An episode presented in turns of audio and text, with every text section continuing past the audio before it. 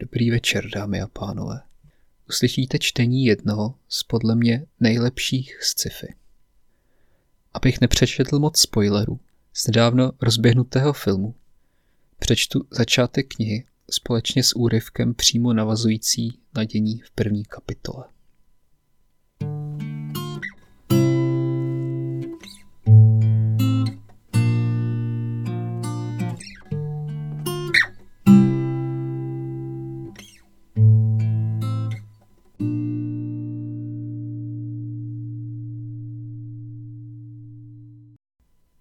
Začátek je doba, kdy je třeba pečlivě dbát o co nejpřesnější rovnováhu. To ví každá sestra z Bene Gesseritu. Než se tedy začnete zabývat poznáváním života Muadiba, dbejte v prvé řadě na to, abyste ho zařadili do jeho doby. Narodil se v 57. roce vlády Padišáha imperátora Šadama IV. A obzvláště dbejte na to, abyste ho umístili do jeho světa, na planetu Arakis. Nechť vás nemílí skutečnost, že se narodil na Kaledanu a že na něm prožil svých prvních 15 let svého života. Jeho světem proždy zůstane Arakis, planeta známá jako Duna. Tak píše princezna Irulán, pravá kniha o Muadibovi týdnu, který je děl od odletu na Arakis a kdy veškerý ten závěrečný schon dosáhl již téměř nesnesitelného stupně, přišla Paulovu matku naštívit jedna stařena.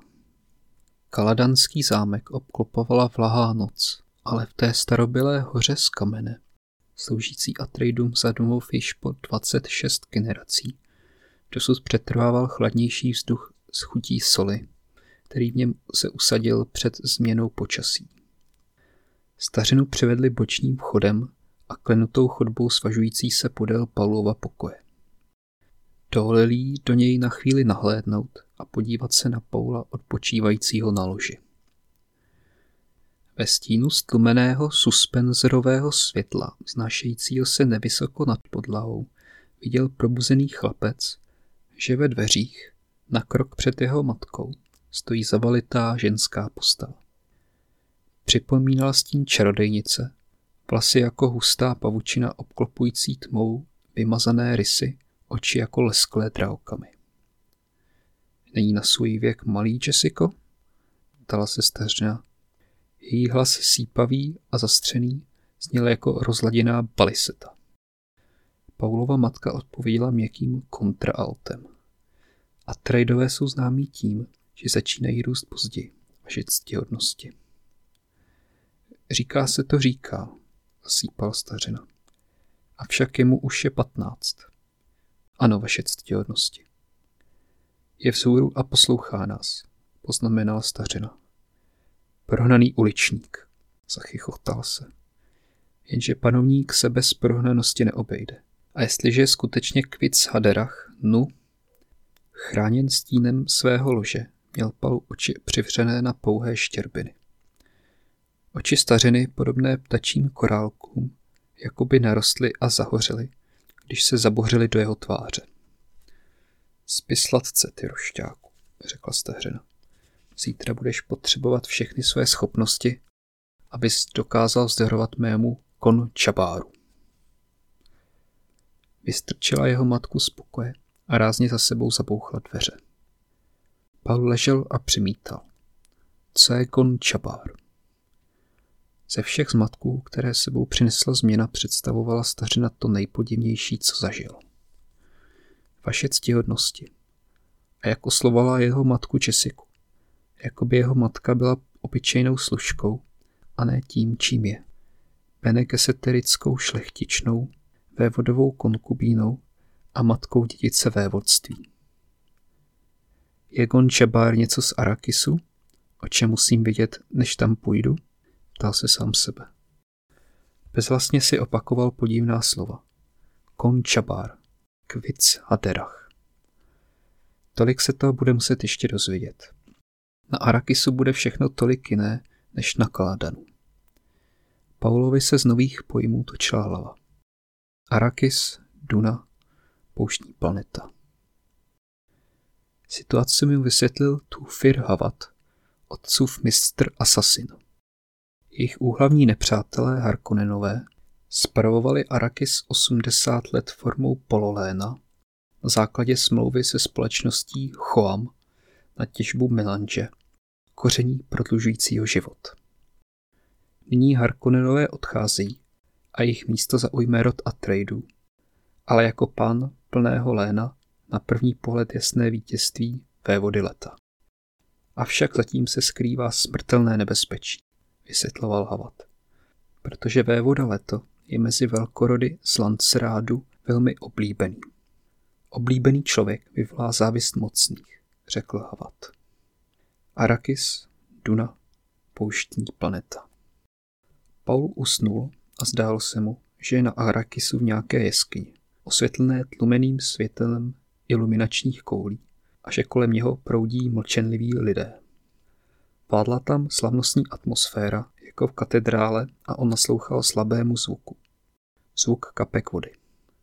Již tehdy, kdy sen ještě pokračoval, Paul věděl, že si jej bude pamatovat, až se probudí. Vždy si pamatoval sny, které obsahovaly proroctví. Sen se rozplynul. Paul spola procitnutý vnímal světlo svého lože, přemítal. S tímto světem na zámku Kaladan, bez her a kamarádů svého věku, se snad ani nemusí se zármutkem loučit. Jeho učitel, doktor Juech, naznačil, že na Arakisu se rozdělování lidí na kasty tak nesmlouvavě nedodržuje. Ta planeta se stala útočištěm lidí, žijících tam na okraji pouštních oblastí bez kajdů a bašárů, kteří by jim poroučili. Lidí rozumějících písku, zvaných fremeni, kteří nejsou vedeni v žádných záznamech imperiální sčítací komise. Arakis, Duna, pouštní planeta. Paul cítil, jak v něm vzrůstá napětí a rozhodl se provést jeden z těch duševně tělesných cviků, kterého naučila matka. Tři rychlé vdechy a výdechy vyvovaly okamžité reakce. Padl do stahu abstraktního odrazu reality, soustředěného vědomí, aortální dilatace, anulícího nesoustředěný mechanismus podvědomí. Aby odrážel realitu podle vlastní volby, aby se obohatil krví a rychleji zaplavil přetížené oblasti. Pouhý instinkt nenávisti na potravě a poutu bezpečí člověku nestačí. Zvíře si neuvědomuje nic z toho, co přesahuje meze daného okamžiku. A myšlenka, že by jeho oběti mohly vyhynout, je mu cizí. Zvíře ničí, ale nevytváří. Zvířecí rozkoše se sotva snesou nad úroveň pocitu a vystačí bez vědomého věmu.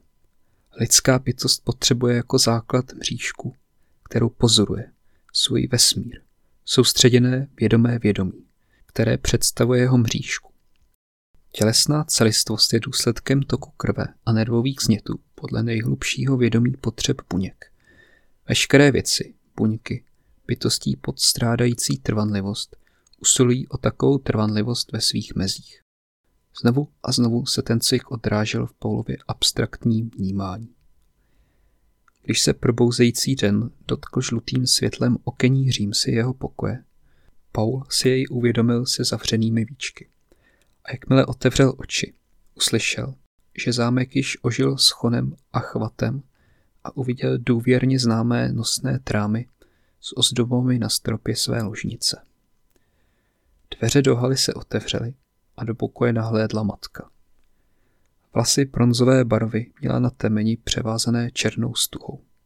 Z oválného obličeje se nedalo nic vyčíst. Její zelené oči si ho vážně prohlížely. Už si vzhůru? Ujistila se. Spal si dobře? Ano. Pozorně se díval na její vysokou postavu a když mu z vyšáků ve skříni vybírala oblečení, v pohybu jich ramenou postřehl náznak napětí. Jiný by to možná přehlédl, ale Paul měl její školu, penegeserický návyk, umění pozorovat nepatrné detaily. Otočila se a podávala mu sako.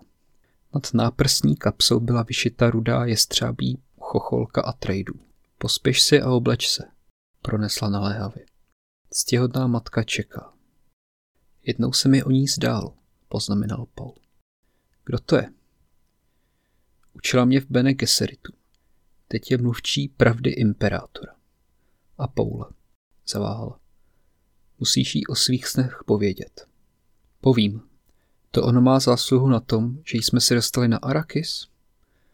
My jsme se na Arakis nedostali. Jessica se střásla z kalhot prach a pověsala je spolu se sakem na vyšák vedle postele.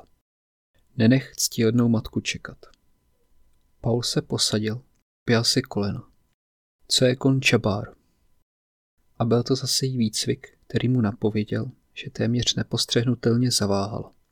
Prozradila jí nervozita, z níž vycítil strach. Jessica zamířila k oknu, rozhodila závěsy, zadívala se přes sady ovocných stromů, lemujících řeku nahoru Siuby. Brzy poznáš, co je to Gonjabar, poznamenala. Postřevil jejím hlase strach, znovu ho to překvapil. Jessica promluvila, aniž se otočila. Ctihodná matka čeká v mém dopoledním pokoji. Pospěš si, prosím. Ctihodná matka Gaius Helena Mohiamová seděla v křesle vyloženém kobelínem a pozorovala, jak Jessica a její syn přicházejí. Okna po obou stranách nabízela vyhlídku na klikatící se oblouk řeky a na zeleň urostlých chlánů, majetek rodu a trejdů. Ale ctihodná matka o tento pohled nestála. Dnes ráno si připadala stará a také dost nedutklivá. Připisovala to té cestě kosmickým prostorem, kterou nebylo možno vykonat jinak, než prostřednictvím té odporné a tajnuskářské kosmické gildy. Ale šlo o poslání, které musela osobně vykonat Bene Gesserit tyranka disponující vnitřním zrakem. Jako mluvčí pravdy imperátora se té odpovědnosti nemohla vyhnout, když se ozval hlas povinnosti. Ta zpropadená Jessica, říkala si v duchu. Proč nám jenom neporodila dceru, jak měla nařízeno? Jessica se zastavila na tři kroky od křesla. Lehkou obřadnou úkonou doprovodila krátkým švihnutím levice podél lemu sukně. Paul se uklonil jen krátce, jako to naučil taneční mistr. Tak se člověk uklání, když se není jist společenským postavením svého protějšku. Jemné náznaky Paulova pozdravu ctihodné matce neušly. Poznamenala, je opatrný, Jessico. Jessica položila Paulovi ruku na rameno a stiskla jej. Nejediný stah srdce proklouzl její strach dlaní, ale okamžitě se ovládla. V takovém duchu byl vychován, vaše ctihodnosti. Čeho se matka bojí? Divil se Paul. Stařina si Paula pozorně porohlédla krátkým, hloubavým pohledem.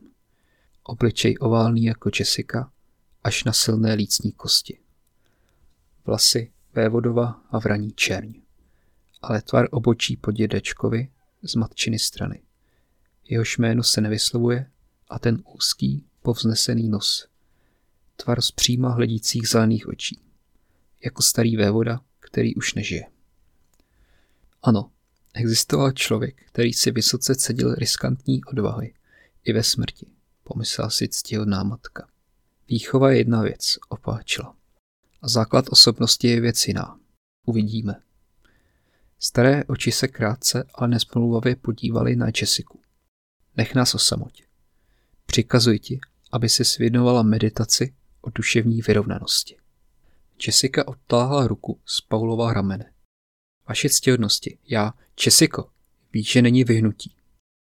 Paul vzhlédl ke své matce a nechápal. Jessica se napřímila. Ano jistě. Paul se ohlédl nad ctihodnou matku. Stvořilost a zřejmá posvátná bázeň jeho matky nabádaly k obezřetnosti. Avšak strach vyzařující z jeho matky, který nemohl nepostřehnout, zbuzoval v něm současně pocit hněvu.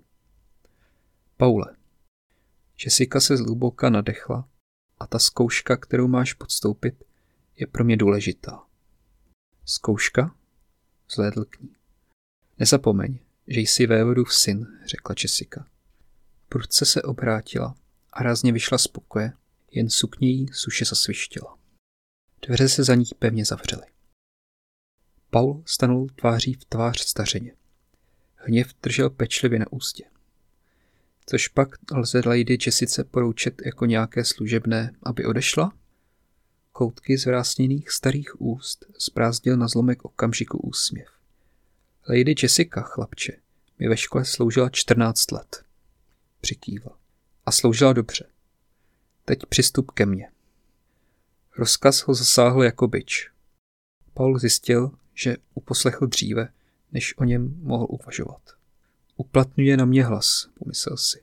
Na její pokyn se zastavil vedle jejich kolenů. Podívej, poručila.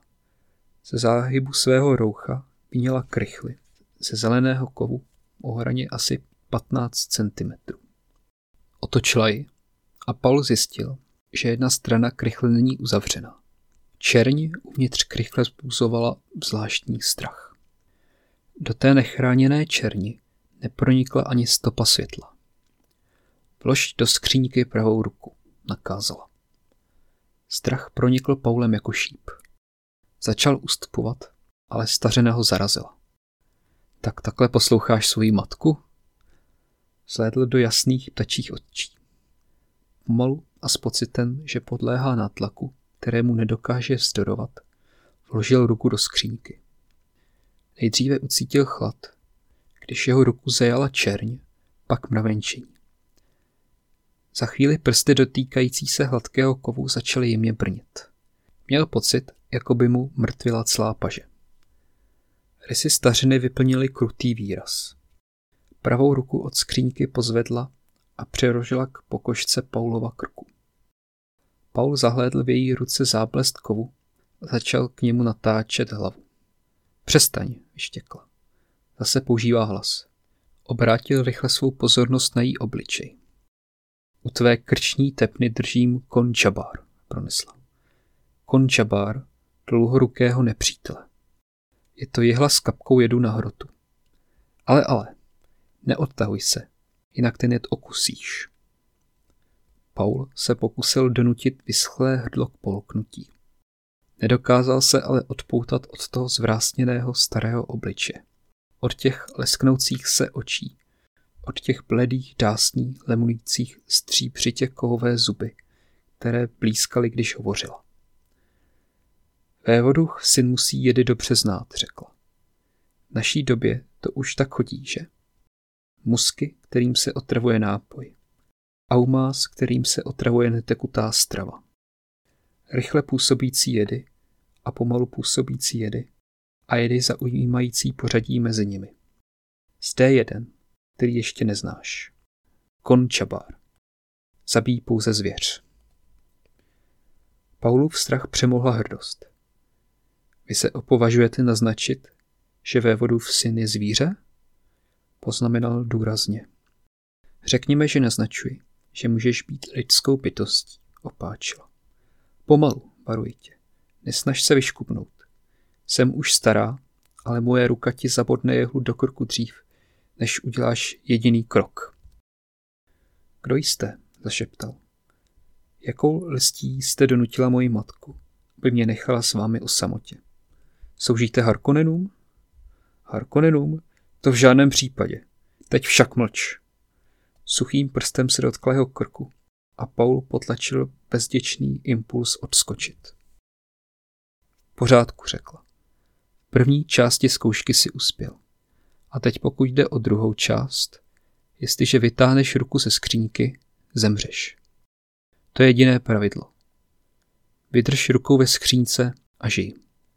Vytáhni a zemři. Paul se zhluboka nadechl, aby potlačil chvění. Jestliže vykřiknu během pár sekund, se na nás vrhne služebnictvo a zemřete vy. Služebnictvo se nedostane před tou matku, která zvenčí ty dveře hlídá. Na to se můžeš spolehnout. Tvoje matka tuto zkoušku přežila. A teď je řada na tobě. Ber to jako poctu.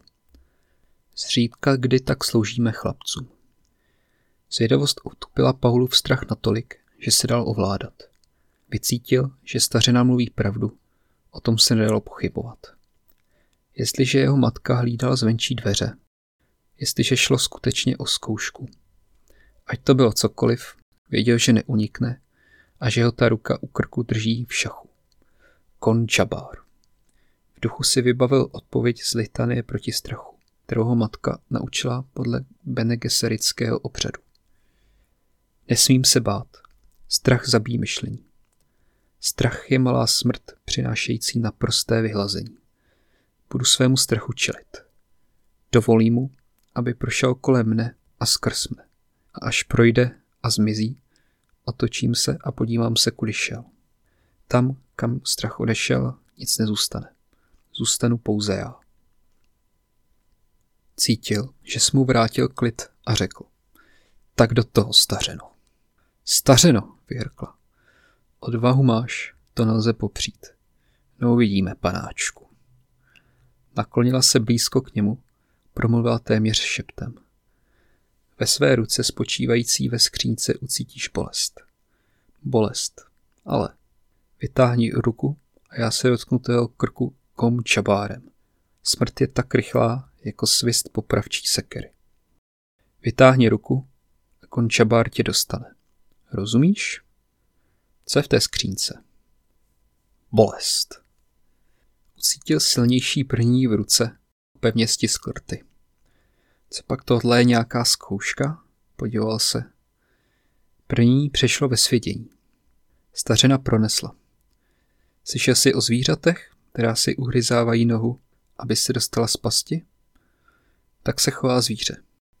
Člověk v pasti zůstane. Bolest vydrží.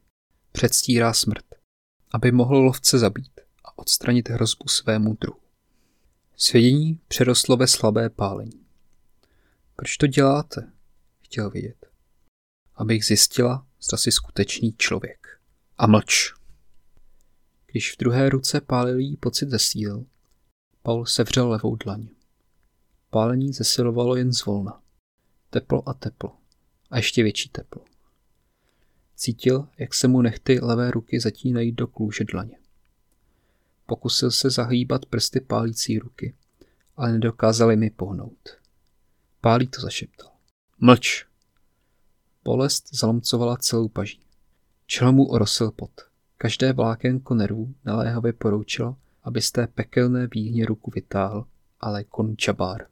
Aniž otočil hlavou, pokoušel se očima vyhledat tu hrozivou jehlu číhající u jeho krku. Uvědomil si, že dýchá přerývaně a rychle. Pokusil se dech zpomalit, ale marně. Bolest. Z jeho světa vymizelo vše, kromě jeho roky ponořené do utrpení a letitého obličeje, který se na něj se vzdálenosti několika centimetrů upřeně díval. Rty měl tak vyschlé, že mu činilo potíže rozevřít ústa. Palčivý žár, palčivý žár. Měl dojem, že cítí, jak se mu na mučené ruce škvaří kůže. Maso křehne, odpadává, až zůstávají jen ohořelé kosti. Bolest ustala. Bolest ustala, jako kdyby někdo odčil vypínačem. Paul cítil, jak se mu pravá ruka chvěje. Cítil, jak mu pot zlévá celé tělo. To stačí, zabručila stařina. Kul vahát. Žádné dítě ženského pohledí tolik nevydrželo. Asi jsem si moc přála, aby selhal. Odklonila se a Gun Čabár odtáhla od jeho krku. Vytáhni si ruku ze skřínky, mladí, a pohlédni na ní. Překonal bolestivé chvění a upřeně se zahleděl do prostoru tmavé prázdnoty, který jeho ruka z vlastní vůle nechtěla opustit. Vzpomínka na bolest umrtovala pokyn k pohybu. Rozum mu říkal, že vytáhne ze skřínky z černalý pahýl. Vytáhni, vyštěkla. Rychlým trhnutím ruku ze skřínky osvobodil a ohromně na ní zíral. Ani stopa, ani znamenko po utrpení. Ruku pozvedl, otočil a zahýbal prsty. Bolest vyvolala nervová indukce, pronesla stařina na vysvětlenou. Přece nebudu mrzačit potenciální lidské bytosti. Ale existují takoví, kteří by za tajemství této skřínky dali nevím co. Ukryla krychly do záhybů svého roucha. Ale ta bolest začal. Bolest odsekla. Člověk je schopen ovládnout každý nerv svého těla. Paul si uvědomil, že pocituje bolest v levé ruce. Rozevřel zaťaté prsty a pohled mu prozradil, že v místech, kde se nechty zarely do dlaně, zůstaly čtyři krvavé stopy. Ruku svěsil a zahleděl se na stařinu. Tohle jste kdysi provedla i s mou matkou? Proseval jsi někdy písek sítem? Zeptal se. Ta otázka se dotkla jeho mozku jako šlech a vypičovala ho k pozornějšímu vnímání. Prosevat písek sítem, přikývl. My stoupeci Bene Gesseritu proseváme lidi, abychom zjistili, kdo je skutečně člověkem. Při vzpomínce na bolest pozvedl pravou ruku a nic víc na tom není. Než bolest? Když si zakoušel bolest, chlapče, pozorovala jsem tě. Bolest je jenom osaté zkoušky. To je matka ti o našich návěcích pozorování vyprávila. Postřehla se na tobě známky její výchovy. Naše zkouška spočívá ve vyvolání krize a v pozorování. V jejím hlase zazněl důkaz. Řekl, jde o pravdu. Prohlížela si ho nevěřícně. Dokáže vycítit pravdu. Mohl by to být skutečně on? Opravdu by to mohl být on? Zdusila vzrušení a napomenula se. Naděje tlumí pozorovací schopnost. Ty víš, kdy lidé věří tomu, co říkají? Pronesla opatrně. Vím. Z jeho hlasu změla humorická schopnost, potvrzená opakovanou zkouškou. Rozpoznala ji a řekla. Snad si skutečně kvizac haderach. Posaď se, bratříčku, zřek mým nohám. Raději stojím. Tvoje matka u mých nohou kdysi seděla. Nejsem moje matka. Ty nás tak trochu nenávidíš, že? Pohlédla ke dveřím a zvolala. Jessico! Dveře se rozlétly do kořán a stanula v nich Poulova matka s chladným pohledem upřeným do místnosti. Rozstála však, jakmile zahlédla Paula. Konce se téměř neznatelně usmál.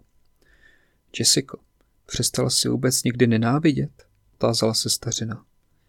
Mám vás ráda a současně vás nenávidím, řekla Jessica. Nenávist pramení z bolestí, které nesmím nikdy zapomenout. Láska, ta je pouhá základní skutečnost, doplnila stařina, ale její hlas zněl vlídně. Můžeš už vejít dovnitř, ale zůstaň sticha. Zavři ty dveře a aby nás nikdo nevyrušoval. Jessica vstoupila do místnosti, zavřela za sebou dveře a postavila se k ním zády. Můj syn žije, vířilo jí hlavou. Můj syn žije a je člověkem. Věděl jsem, že, ale žije. Teď už nemusím zemřít. Zády se opírala o dveře, cítila, že jsou tvrdé a skutečné. Celá místnost dýchala bezprostředností a doléhala na její smysly. Můj syn žije. Paul pohledl na svou matku. Pronesla pravdu. Toužil potom, aby odsud mohl uprchnout, zůstat sám a důkladně si ten zážitek promyslet. Ale věděl, že nemůže odejít, dokud mu to stařena nedovolí. Ta stařena nad ní měla takovou moc. Obě hovořili pravdu. Tu zkoušku prodělala jeho matka dřív. Musí v ní být nějaké děsivé poslání. Bolest a strach děsivé byly. Děsivým posláním rozuměl. Byly namířeny proti všem pravděpodobnostem. Byly nezbytné sami o sobě. Paul cítil, že ho děsivé poslání infikovalo, jen ještě nevěděl, jaké to děsivé poslání je. Jednoho dne, mládenče, pronesla staře. Budeš třeba také muset stát za dveřmi. Chce to určitou sebekázeň v jednání. Paul sklopil oči k ruce, která okusila bolest a pak je zvedl ke cílené matce. Její hlas se teď svým tónem, jak si lišel od všech hlasů, které znal. Slova vynikala dokonalostí. Nescházela jim břitkost. Měl pocit, že na každou otázku, kterou položí, mu odpoví tak, že se z tělesného světa povznese někam výš. Proč provádíte zkoušku? Zda jde opravdu o člověka? Zeptal se. Abychom vás osvobodili. Osvobodili? Lidé kdysi předali myšlení strojům a doufali, že se tím osvobodí. Ale pouze tím umožnili jiným lidem se stroji, aby je zotročili. Nestvoříš stroj k obrazu mysli člověka, citoval Paul. To je přesně ze služebnického džihádu a z oranžsko-katolické Bible, konstatovala. Jenže tato Bible měla uvést toto. nestvoříš stroj k padělání mysli člověka. Zabýval se vlastnostmi mentata, který je ve vašich službách? Studoval jsem s Tufirem Havatem. Velká revoluce odstranila Berlu, řekla. Donutila člověka, aby se mentálně rozvinul. Školy začaly pěstovat lidské schopnosti. Bene školy? Přikývla. Z těch starodávných škol přežili do dnešních dnů dvě. Bene Gesserit a kosmická gilda. Myslíme si, že gilda klade důraz na téměř čistou matematiku. Bene Gesserit plní jinou funkci. Dělá politiku, poznamenal. Kul Vahát, zvolala stařina. Vyslala letmý, ale přísný polet na Jessiku. To jsem mu neřekla, vaše ctihodnosti, bránila se Jessica. Ctihodná matka obrátila pozornost opět na Paula. To jsi uhádl podle pozorovdě mála náznaků, uznala. Skutečně jde o politiku. Původní školu Bene Gesserit třídili ti, kdo pochopili, že je nutné, aby lidstvo plynule pokračovalo. Pochopili, že taková kontinuita není možná, když se lidský materiál neoddělí od materiálu zvířecího. Kvůli šlechtění rasy. Z tónu stařeny se náhle vytratilo zvláštní ostří, které bylo určeno Paulovi. Ten cítil, že se v něm urazilo to, co jeho matka nazývala smysl pro správnost. Ne kvůli tomu, že mu ctihodná matka lhala, ta zřejmě věřila všemu, co říkala. Bylo v tom něco hlubšího, něco, co souviselo s jeho těsivým posláním.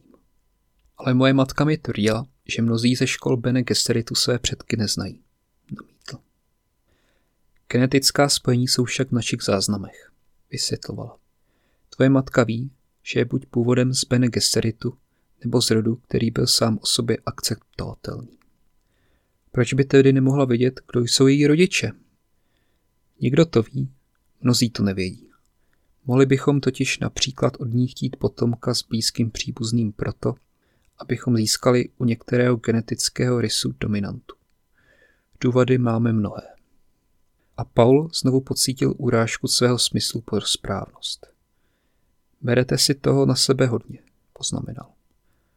Ctihodná matka si ho upřímně prohlížela a přemítala. Zaslechla jsem v jeho hlasu kritiku. Neseme těžký úděl, řekla nahlas. Paul si uvědomoval, že se stále více zotevuje z otřesu ze zkoušky. Oplatil jí upřený pohled. Říkáte, že bych mohl být kvizac haderach? Co to je? Člověčí končabár? Paule, napomenula ho Jessica, takovým tonem nesmíš se, Česiko, to zvládnu sama.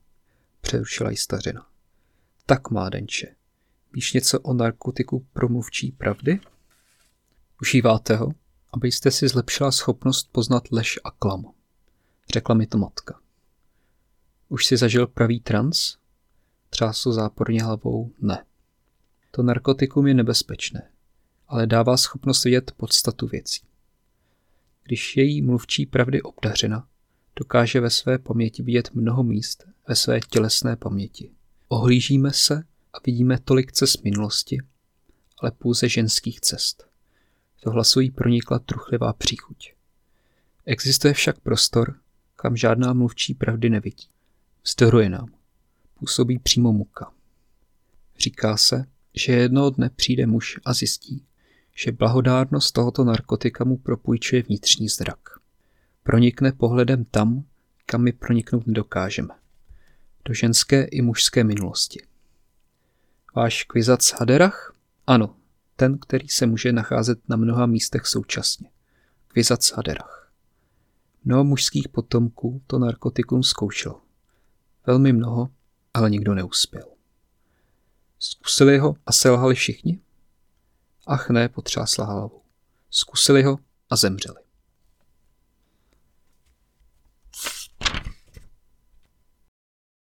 Zpráva o motivech a záměrech Bene Gesseritu. Na tomto místě jsou uvedeny výpisky ze sumy, kterou na požadavek Lady Jessica zpracovaly agentky bezprostředně po arakijských událostech. Tato zpráva je v podstatě otevřenější, než bývá obvykle, a to její hodnotu umocňuje. Jelikož Bene Gesserit operoval celá staletí pod pláštíkem polomistické školy, když prováděl svůj plán selektivního křížení lidí, přisuzuje mu nevědomky větší společenský význam, než si zřejmě zasluhuje. Analýza toho, jak obstál jejich pokus v praxi při arakijských událostech, prozrazuje, že si škola svou úlohu vůbec neuvědomuje.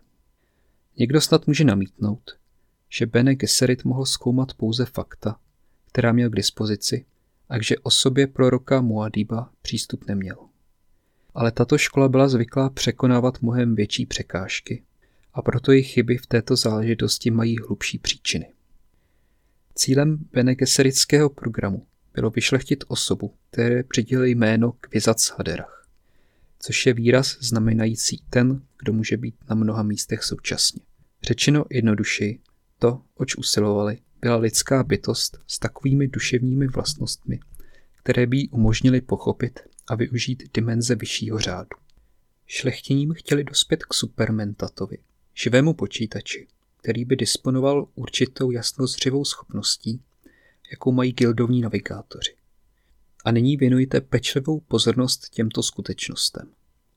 Muad'Dib, rodným jménem Paul Atreides, byl synem vévody Leta, jehož rodová linie byla pečlivě sledována po dobu delší než tisíc let. Prorokova matka, Lady Jessica, byla nemanželská dcera barona Vladimira Harkonnena a měla sobě genetické znaky, o nichž se již téměř 2000 let vědělo, jaký nesmírný význam pro šlechtický plán mají. Měla Bene Gesseritskou výchovu a výcvik a tudíž měla být při provádění plánu ochotným nástrojem. Lady Jessica měla přikázáno porodit Atreidskou dceru.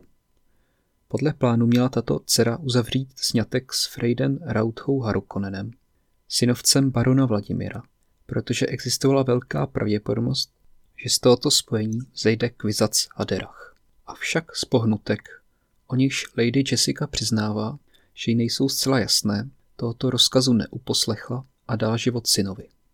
Již tato okolnost samotná měla Bene Gesserit upozornit na možnost, že se do jejich plánu vloudila nekontrolovatelná proměna. Vyskytly se však ještě jiné a mnohem závažnější momenty, které Bene Gesserit ignoroval. Za prvé, již ve svém mládí projevoval Paul Atreides schopnosti předpovídat budoucnost. Vědělo se, že tehdy mýval jasnozřivé vize, přesné a pronikavé, které se nedaly vysvětlit čtvrtým rozměrem.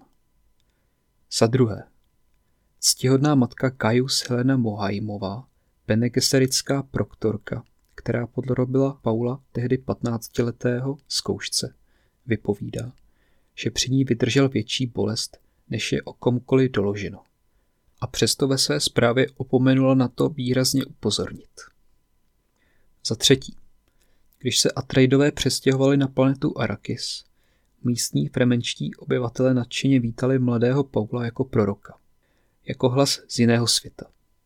Bene Gesseritu bylo dobře známo, že drsné přírodní podmínky takové planety, jako je Arrakis, spolu s téměř úplnou pouští, naprostým nedostatkem vody ve volné přírodě a důrazem na nejprimitivnější životní nutnosti k přežití, musí nutně způsobit, že značný podíl obyvatelstva bude velmi vnímavý.